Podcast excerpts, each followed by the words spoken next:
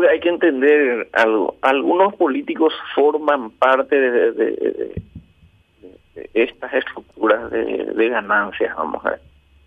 Y muchas veces, demasiadas yo te diría, son parte, vamos a decir, son eh, peones de intereses mucho más grandes, ¿no? O sea que creo que ahí, por eso yo me salgo siempre de esa dialéctica así de oficialismo, oposición y eso, porque aquí hay un una ¿cómo le podríamos llamar? Un pequeño pequeño grupo de personas, te digo, puede ser diez mil personas, cinco mil personas, tienen miles de negocios de conveniencia, y ahí están los factores que se unen para proteger esos intereses y para potenciarlos.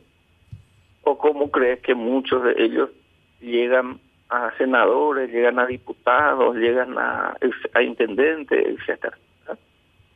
Y ahí, en un altísimo porcentaje en nuestro país, creo que no se llega para hacer el bien común, se llega para proteger o para desarrollar un tipo de negocio que está ahí en el ambiente y de lo cual de la cual la pieza política es absolutamente fundamental.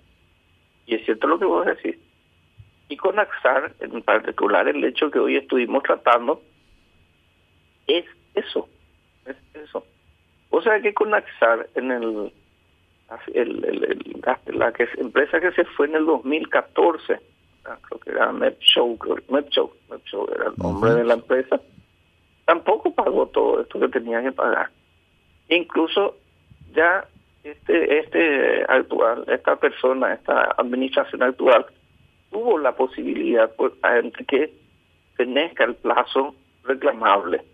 Sea, ahora está prescribió eso, todo eso que se le podía reclamar a Medshow, que estaba en la misma situación de esa empresa que explotó por cinco años y que ahora ganó otra vez la licitación. O sea, si no es potente, vamos a decir, no si no tiene fuerza coercitiva, etcétera, etcétera. Y bueno, el, tema va a seguir así. Podrá cambiar ese incluso lo que están hoy en el directorio, etcétera, pero no, no va a cambiar.